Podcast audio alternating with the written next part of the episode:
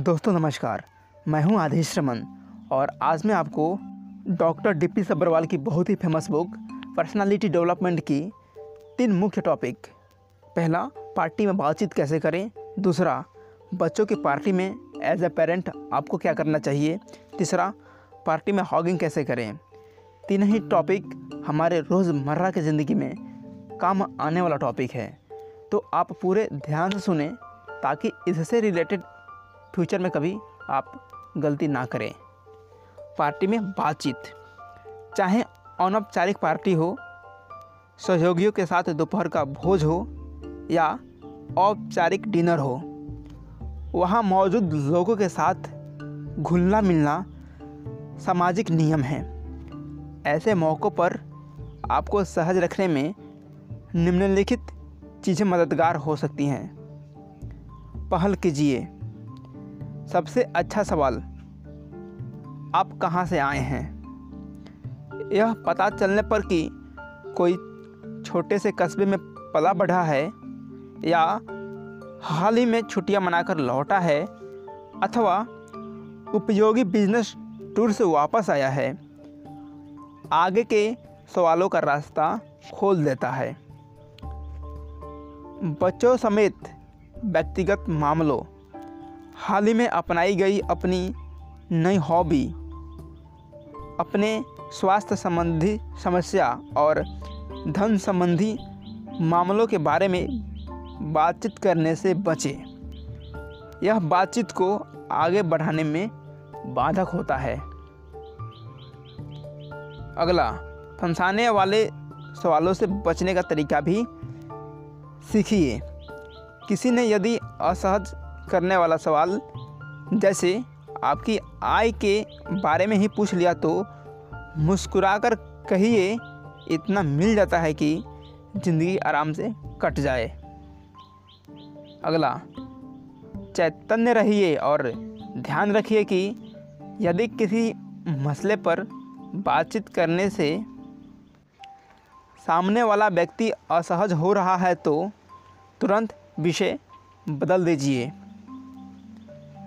दूसरा टॉपिक बच्चों की पार्टी निमंत्रण कार्ड के ज़रिए दिया जाना चाहिए, क्योंकि इस बात की संभावना होती है कि बच्चे कुछ सूचना भूल जाएँ।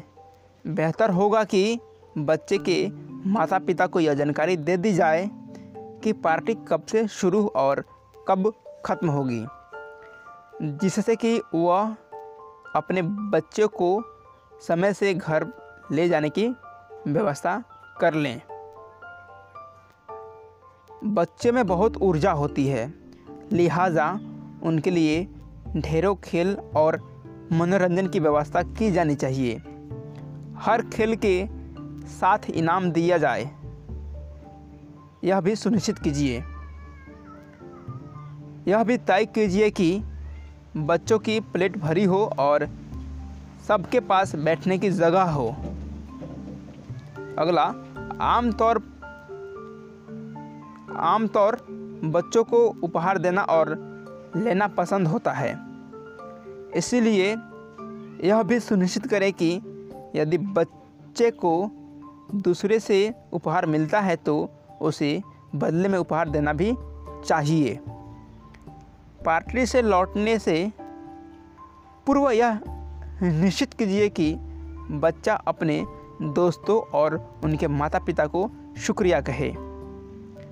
याद रखें, एक कामयाब पार्टी आपके उत्साह भरे रुख तरह तरह खेलों, बच्चों के ध्यान रखने पर निर्भर करती है।